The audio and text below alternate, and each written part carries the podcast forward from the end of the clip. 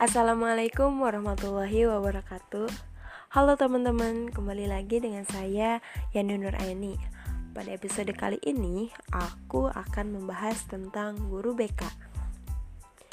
Ketika teman-teman mendengar kata guru bimbingan dan konseling atau yang dikenal dengan sebutan guru B K, pikiran teman-teman pasti langsung tertuju pada polisi atau satpam sekolah ya? Atau mungkin guru yang galak, menyebalkan, suka menghukum.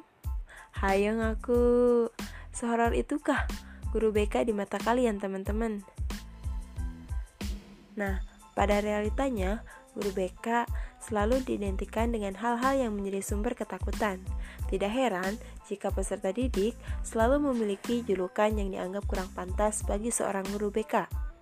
Berbagai julukan yang seringkali diidentikan kepada seorang guru B K menjadi cerminan keadaan psikologis mereka ketika berhadapan langsung dengan guru B K. Nah, keadaan tersebut disebabkan oleh ketakutan, kerisauan, serta kemarahan yang terus-menerus dirasakan sehingga berbentuk sebuah anggapan bahwa guru B K adalah sesosok yang menakutkan. Yah, ternyata persepsi orang-orang tentang guru B K udah sejauh itu ya teman-teman. Baiklah, pada episode kali ini, aku akan lurusin persepsi kalian mengenai guru B K. Bimbingan dan konseling adalah proses interaksi antara konselor dan konseli, baik secara langsung maupun tidak langsung, dalam rangka untuk membantu konseli agar dapat mengembangkan potensi dirinya ataupun memecahkan permasalahan yang dialaminya. Dari pengertian tersebut, dapat diketahui oleh kita bahwa guru B K bukan guru untuk menghukum siswa, satpam sekolah, ataupun polisi sekolah. Akan tetapi, guru B K itu untuk membantu menyelesaikan siswa dan mengembangkan potensi yang dimiliki siswa tersebut. Yang pastinya, guru B K bukan hanya untuk menangani siswa yang bermasalah saja, tetapi bisa juga menjadi tempat curhat bagi semua siswa. Ternyata, guru B K itu tidak menyeramkan loh teman-teman.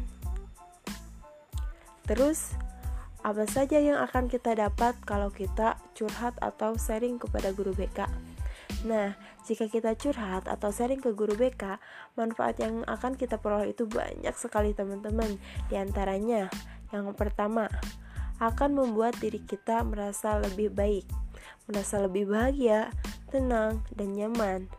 Karena bimbingan konseling tersebut membantu kita untuk menerima setiap sisi yang ada di dalam diri kita. Yang kedua, membantu menurunkan bahkan menghilangkan tingkat stres dan depresi yang kita alami. Karena kita dibantu untuk mencari sumber stres tersebut, serta dibantu pula mencari cara penyelesaian terbaik dari permasalahan yang belum terselesaikan. Yang ketiga, membantu kita untuk dapat memahami dan menerima diri sendiri dan orang lain, sehingga akan meningkatkan hubungan yang efektif dengan orang lain serta dapat berdamai dengan diri sendiri.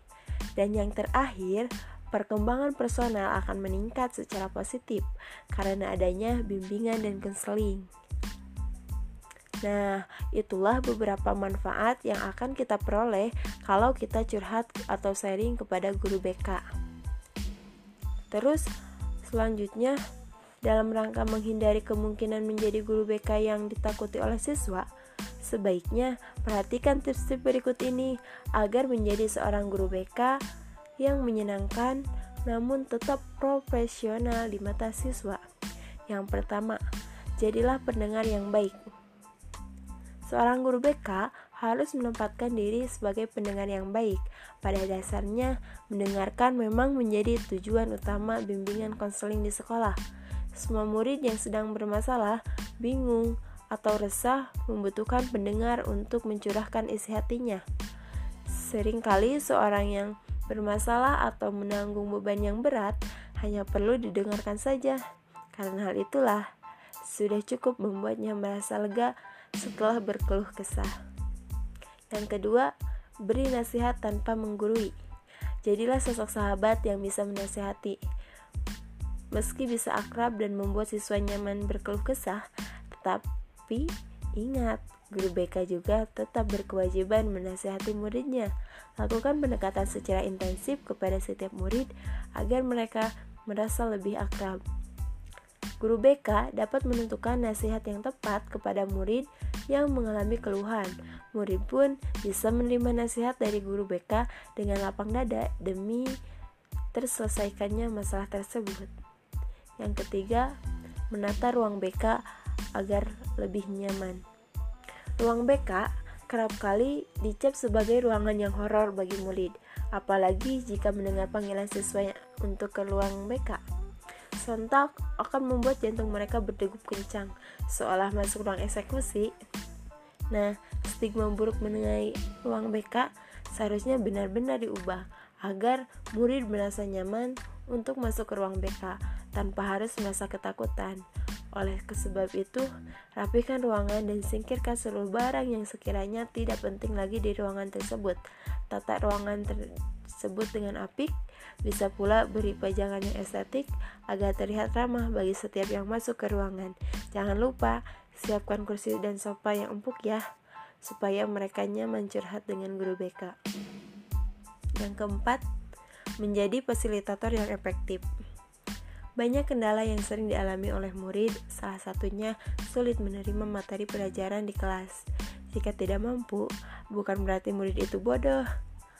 Apalagi jika hal yang sama dikeluhkan hampir semua murid yang ada di kelas itu. Kemungkinan besar, kesalahan tersebut terletak pada gaya mengajar guru mata pelajaran tersebut. Memang butuh keberanian besar untuk menjadi guru B K yang berfungsi sebagai fasilitator secara maksimal.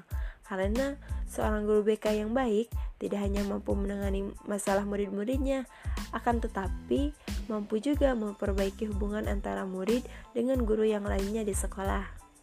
Yang kelima, jangan perlakukan mereka seperti anak kecil.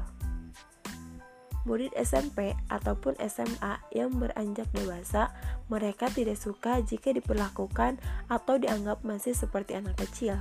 Jadikan momen keluh kesah mereka sebagai kesempatan kita untuk mendengarkan curhatannya dengan seksama. Tak perlu memarahinya seperti anak kecil ataupun bersikap menggurui. Justru itu akan membuat mereka insecure dan rentan memberontak. Jadikan mereka seperti sahabat yang ingin didengarkan. Yang keenam, minimalkan kontak fisik. Anak yang beranjak remaja tidak menyukai kontak fisik, meski hal itu bermaksud sebagai bentuk dukungan seperti memegang tangan, merangkul, ataupun mengusap kepala. Karena orientasi seksual murid sudah mulai matang ketika remaja, jadi minimalkan kontak fisik agar mereka tetap nyaman bercerita ya. Nah, teman-teman, itulah tips menjadi guru B K yang menyenangkan. Mungkin segitu yang dapat saya sampaikan pada episode podcast kali ini. Semoga bermanfaat dan mengubah persepsi kita mengenai guru B K. Selamat berkonsultasi. Wassalamualaikum warahmatullahi wabarakatuh. Sampai jumpa di episode selanjutnya, teman-teman.